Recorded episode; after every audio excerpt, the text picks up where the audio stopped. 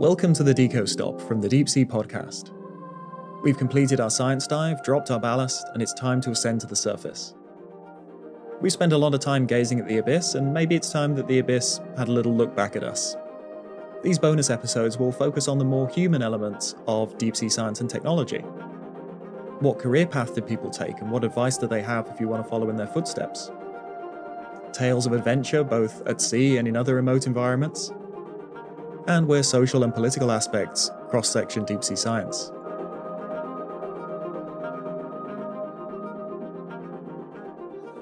After hearing a few interesting stories over email, uh, we just decided to call up and have a chat with Kat Bolstad. Kat, could you introduce yourself? You've got a really interesting position. Sure. Uh, I'm Kat Bolstad. I lead the AUT Lab for Cephalopod Ecology and Systematics, or ALCES, at Auckland University of Technology in Aotearoa, New Zealand, and my pronouns are she, her very good to have you on. You specialize in in squids and you work a lot with Te Papa and uh, and Niwa over in New Zealand. Yeah, that's right. So our research group focuses on oegopsid squids or the deep sea squids and we look at ecology, biodiversity and to do that we have pretty strong connections with some of the research institutes in Aotearoa that are sort of on the front lines collecting stuff. So we work with a couple of museums, Auckland Museum, Te Papa, and with NIWA in Wellington as well. Um, and they sort of know that we're the squid people. And so when they get interesting squids, they let us know. And we get to have a look at those things and uh, see what we can tell about them. And there is an interesting name for the most magical time of year. Can you tell me about Squid Christmas?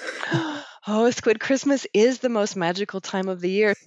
so, we have students or researchers sometimes get to go out on the ships and participate in these cruises. But when we're not on board, uh, we're lucky enough to be able to put in requests for various things to be kept. And sometimes interesting squids come in that we weren't expecting. And Niwa in particular will save us boxes of frozen cephalopods. And then we just periodically go down and help them clean out the freezers. And we have what we call Squid Christmas, which is where we get to open the mystery squid boxes and find out what wonderful deep sea squid presents they have saved for us. I will say in a couple weeks we are going to open up the stomach contents of a giant squid that came in at Squid Christmas last time. So maybe there'll be interesting things to say about that. Is that something you share live or you just sort of report back? Well, we're going to have a slight cast of thousands in the lab sorting, you know, stomach contents on the day and stuff. We're hoping to turn around the results on that pretty quickly. So again, we'll be looking for anything recognizable in there as well as the whatever pieces of tissue we can find. And the it was a squid that got scooped up in um, a research trawl unexpectedly. So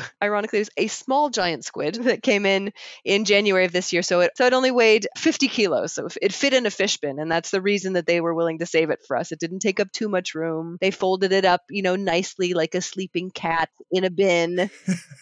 this is on our our Twitter feed as the Squid Cube, and people got quite intrigued, and you know, a few different little news stories got written about it. And so finally, we're going to get the chance to have a look at what was in there after we had plans to do that earlier this year, and they it got lost in transit for a couple days. So like we had everybody lined up who was going to come and help us, and then our giant squid stomach went missing in the mail. So. Another thing that most people don't expect, but yeah, no. losing samples in the mail, like having a completely unique sample, yeah, and then it gets lost on your flight. Yeah, Pro- problems, problems. Not that many people have. Somebody lost my giant squid stomach today, but it it appears to at least have remained frozen for the duration of being Good. lost. So the ending of that could have been much worse. And mentioning your your students, I'm terribly, terribly sorry, but you sometimes recommend this show as, as wider reading. So there will be some listeners surprised to hear you now because you've infiltrated.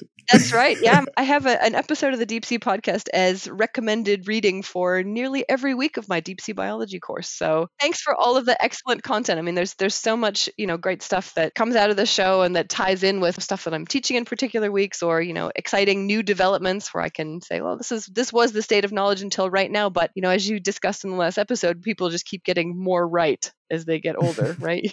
New information comes to light and we revise our thoughts on things and that's how it goes. Excellent. Oh, I'm really flattered. That that is wonderful. That's that's lovely to hear. So you got our attention with a few interesting stories. And I think I think I'm just gonna allow you to to share them basically. You have, we're pretty sure, a record, a very unique record. Do you do you want to share that with us? Because it's brilliant. Yeah, sure. So I, I would love to hear from anyone else if there's anyone else in the same boat. But I'm pretty sure I am at least one of the only people on the planet to have expressed milk in a deep sea research submersible. and yes, it was exactly as awkward as it sounds, but we got through it. So uh, the backstory on this is, you know, after the amazing footage of Architeuthis the giant squid in 2012, NHK Enterprises, a Japanese natural history filmmaking company, produced some more episodes in their Project Deep Ocean series. And as part of this, they wanted to go to Antarctica and look for colossal squids. And so they reached out to me as a person who has done a few things with colossal squids from time to time. And it turned out that I was going to be in Japan at a cephalopod conference during the early planning stages for this episode. And so the producers came up and met with me at this conference. Um, I was six weeks pregnant at the time and I was sick as a dog and I was not telling anybody. But, you know, I, I, had to, I had this conversation with the producers. I was excited about it and quite positive about it, but thinking the timing of this is terrible. They were planning to go right around my due date. And I'll just say my first child was born in 2012 as NHK was filming The Giant Squid. And I was just like, the universe hates me. So I just thought, well, you know, things sometimes get delayed. So we'll just be positive about this. And in fact, it turned out that the trip did go a bit later and, in fact, went late enough that it was possible for me to participate. So, you know, I, I couldn't hide forever the fact that I was expecting offspring imminently. And so they were fairly nervous, actually, I think, about inviting me because they just kind of couldn't believe that I was going to be willing to go when I had a small baby at home. And in fact, the final interview I had with them confirming that I was going to be participating was on Zoom I was standing in my kitchen and I was wearing my two or three month old baby and rocking him while he was asleep on my chest. And I was assuring them that I was not going to flake out on them and that I was going to go. So they, you know, they were still a bit nervous, but they agreed to to take me on board. And then we had to figure out some logistics, fairly heavy duty, of how that was going to work. So he was seven months at the time that we went to sea That was the start of 2017. So I was going to be away for five weeks, and we were, you know, figuring out how that was going to work exactly, given that I was, you know, still nursing him um, and didn't want to just cut him off because I was going away, and also just didn't want to deal with the weaning hormones because they're awful. yeah, it's a whole it's a whole other thing to deal with. And like oh my gosh. You know, the the first time you go to the shop without them is is a wrench. So so five weeks is is a looming figure. And and I was really lucky because I had actually I had sort of test driven this by going to sea with MBARI when my older child was about 11 months old. So I was away for about 12 days at that time, and I had you know so I had tested out using really close shared quarters as a milking shed with an unsuspecting roommate, and that had gone okay. And so you know I felt confident in my ability to make this work. So the aim was to be able to keep nursing him when I got back. So I went and I expressed um, for five weeks while we were on the ship in Antarctica. And we left from Ushuaia, which is in the southern tip of South America. We were going off to the western Antarctic Peninsula. And uh, I actually looked into whether I could donate the milk locally when we got back on shore because I didn't really want to schlep it back with me. I just thought, well, I'm going to be producing it, but, you know, I don't want to dump it down the sink or into the ocean either. And so I, I looked up how to try to say this in Spanish. So I went to the local hospital and I explained to them that I, in Spanish, bad, very bad Spanish. it's not in the common phrase books.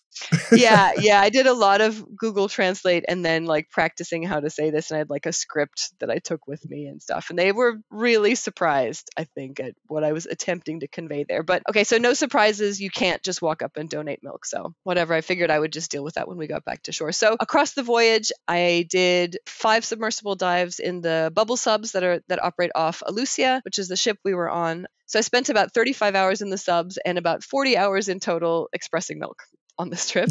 and sometimes they overlapped. they did. So about two times per dive, because the dives were eight or nine hours, I would, you know, whip out my scarf and the cameras were rolling the entire time. I was sitting uh, in very close quarters with a sub pilot and a cameraman. They didn't really know what to do about it. You know, there was the mics were running and I had these sort of noises going on. I was just like, well, it is what it is. And I think my depth record was 1,004 meters there are challenges, of course, of when you do a long sub dive, you got to make the call beforehand of how you're going to handle your liquid input output, right? So, mm-hmm. which is what a lot of people ask us, but this is advanced level. This is far beyond that. yeah, yeah. And so, yeah, so we got back to shore after five weeks, and I had more than 17 liters stored up in pouches in the freezer. And there was no way that I could donate it. I looked into a few other networks to see if I could do anything with it. But at that point, then I was like, okay, well, this is a lot and I don't want to dump it all down the sink. So I took 14 liters of it home with me in a cooler and I labeled it on the outside, clearly in English and Spanish. And I watched at least one baggage handler read the label and then rear back as though he had stepped in a wasp nest. and while we were on the ship, my husband sent me a video of our son saying his first word. Oh no. And it was dada you know I, and fair enough right? Like i feel like that's that was well earned but at the same time it was definitely it was a moment for sure. We're having a little bit of fun with this and like presenting this as a funny story but there's aspects there's undertones to this. You know this is an incredibly difficult thing to do. Yeah. we haven't even touched upon how hard that must have been to be away for that long and that bittersweet first word is dada. And you know having to blaze a trail in these environments like it sounds like everyone was was kind of polite but you had lots of confined spaces with really uncomfortable men. Yeah nobody ever said anything you know some of the sub pilots had small children as well so it was you know it was not entirely unfamiliar to everyone but certainly i got the impression that it was definitely the first time any of them had ever been in this situation. I think that's a fairly safe bet. Which was true for me as well I'd, you know, been on a ship before in the same situation, but not certainly not a sub. Well, it was my first sub dive, so I was super excited. And you know, you don't you don't turn down an opportunity to go and participate and do some sub dives. So I was I was pretty excited about that, and I love being at sea. And so you know, I knew five weeks was a long time to be away, and probably only under extreme circumstances would I go that long again. At least while my kids are reasonably little. But I loved it. It was a great trip. We saw some really amazing stuff. We happened to come across, I think, the highest latitude natural whale fall that's been reported to date, and so that wow Embarrassingly, that manuscript is now under review because stuff takes longer than you think it's going to. I, of course, got most excited about a little tiny incidental squid that appeared in the frame. So, of course, in the documentary footage, there's this amazing whale fall scene, and I'm losing my mind about a small squid that doesn't really have anything to do with it. That's cool being a specialist. That's fine. Yeah.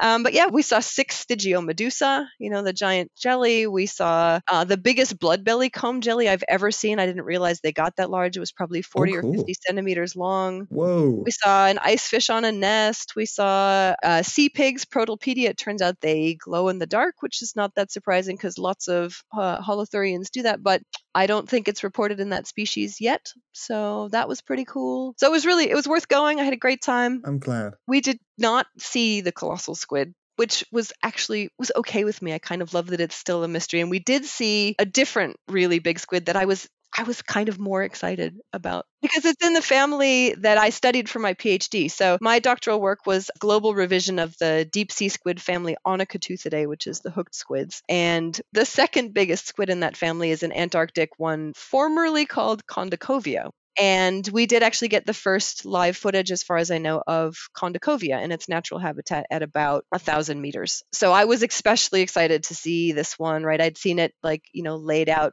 dead and purple on the lab tables. And, you know, much like the first footage of Architeuthis, it looked just nothing like I had expected alive. It was silver and ghostly and beautiful and just yeah it was an amazing animal. It was mostly filmed by the other sub and so the footage that they put in the documentary is me again kind of losing my mind as i watch the footage that the other sub recorded of this animal. So the other the other thing that happened is uh, in the documentary then i it was narrated in english by sir david attenborough and i will say that when he said my name on the narration i was tempted to just pack up and retire because I was like, well, my career's peaked. I nope, I'm done. Well, you've got your ringtone. Yes, I do. I do. David Attenborough whispering from your pocket. Yeah. yes, uh, it's a terrible sound quality, but I haven't changed it yet. right. So, so I and unfortunately, I had to make a liar of Sir David accidentally because the squid changed names right after the documentary, and that was my fault and I knew it was happening, but the paper wasn't published yet. They're so weird about new names. I've got one I'm desperate to talk about, but yeah, if you accidentally say it somewhere, apparently it's void.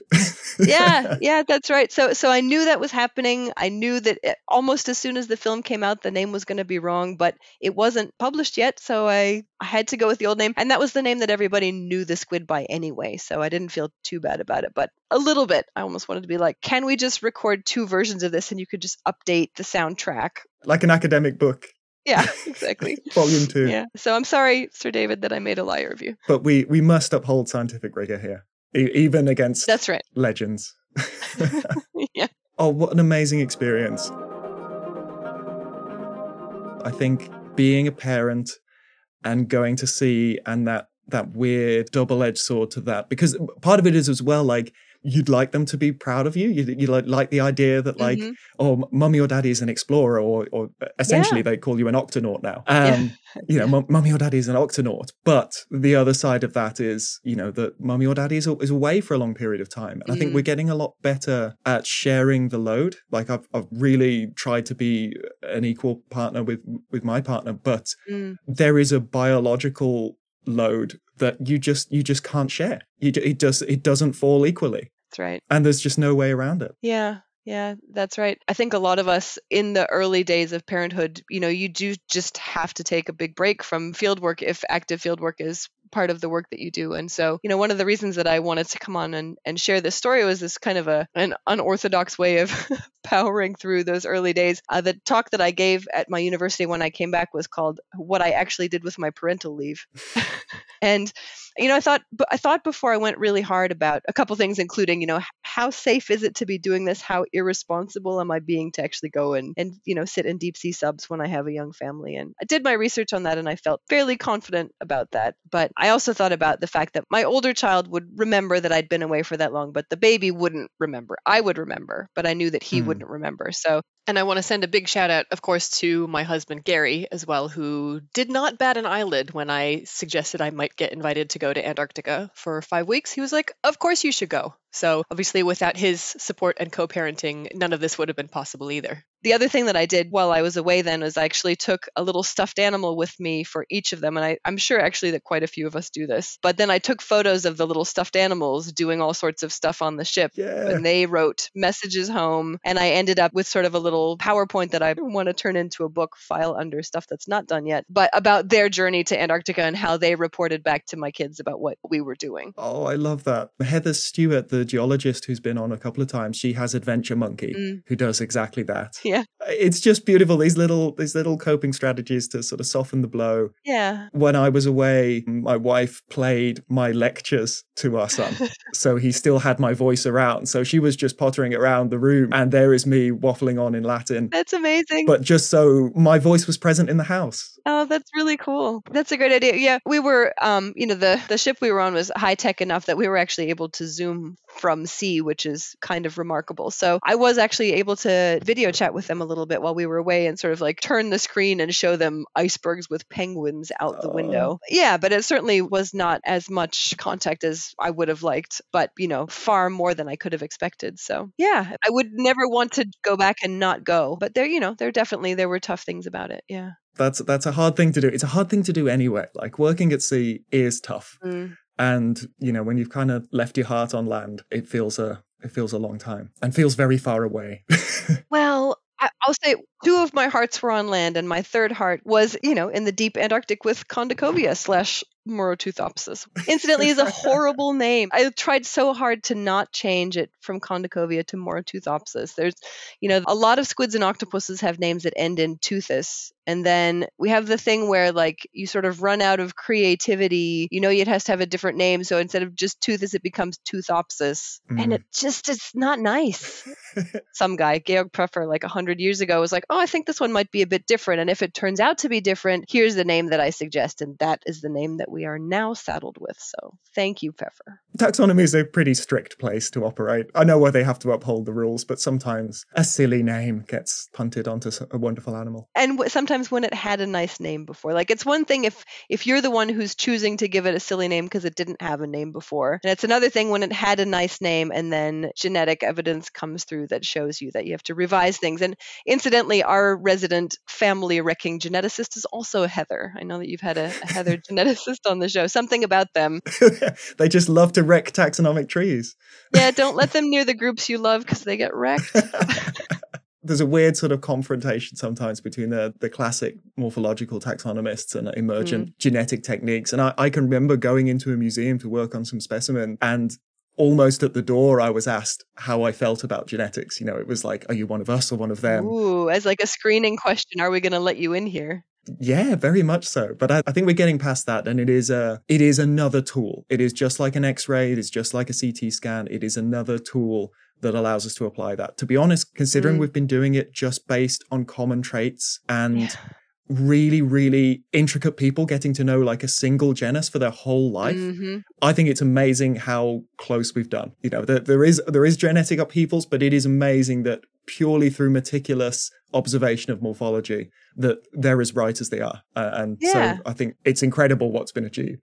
Yeah, and that technique remains incredibly powerful in a lot of groups, but there are definitely also groups where, you know, we know we've gotten as far as we can with the morphology and this extra tool is what actually lets us finally figure out what's going on. You know, a great example is the one of the most commonly fished flying squids in the North Pacific is called Ommastrephes bartramii, the, the northern flying squid. And it was believed until quite recently that that's a circumglobal species and it's everywhere and it's mostly fished in the North Pacific, but you know other areas fish it as well. And then recent genetic evidence has shown that actually there are four different species worldwide. There's a North Pacific, a South Pacific, a North Atlantic, and a South Atlantic. And then you know that immediately has implications for how that fishery is managed because you can no longer say, well, you know, if we fish too many over here, they'll just come back from over there because turns out that they're not interconnected in the way that we thought they were. So yeah, especially when this kind of information comes in for things that we are harvesting on a commercial scale. I think one of the most powerful tools we have for making strong cases for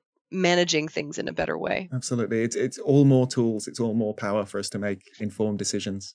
Yeah. As much as I, I'm excited and also very worried every time we get, you know, a plate of sequences back about what that's going to mean for the things I thought needed to be called certain things. And turns out that, you know, we have to revise things a bit. Yeah, I think overall the result is incredibly positive and is moving us forward. I agree. I started out as an isopod taxonomist. I worked at the Smithsonian for a little bit at the end of my high school career. I got to do an internship there and I got to describe two new species of isopod and that was my oh, like cool. entry to invert zoology. But uh, you know once once there was a pathway to the deep sea cephalopods for me that was it i was sold and sometimes that's just the way it works like i keep telling students sort of during their first year they'll come in and they want to do sharks and they want to do sea turtles and they mm. want to do dolphins and I, I say like by the end of this this three year course, you probably don't even know what your favorite animal is yet because you don't know about it something is going to grab you. Something is going to absolutely fascinate you. And it might be a bacteria. It might be a tiny little flatworm, but something is going to absolutely spark your imagination. And you're going to be like, I want to know more about that. Yep. And you probably don't know what it is yet.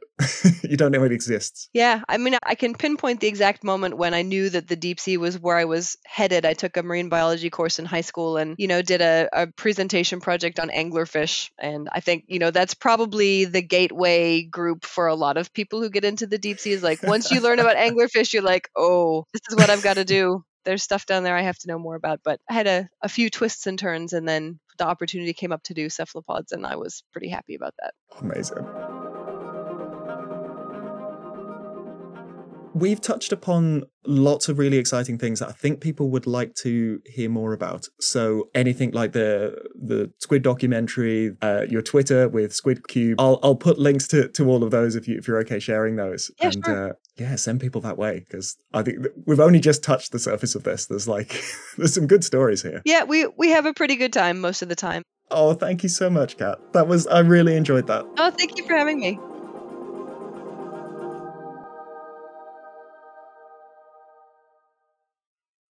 The Deep Sea podcast is supported by our company, Armatus Oceanic.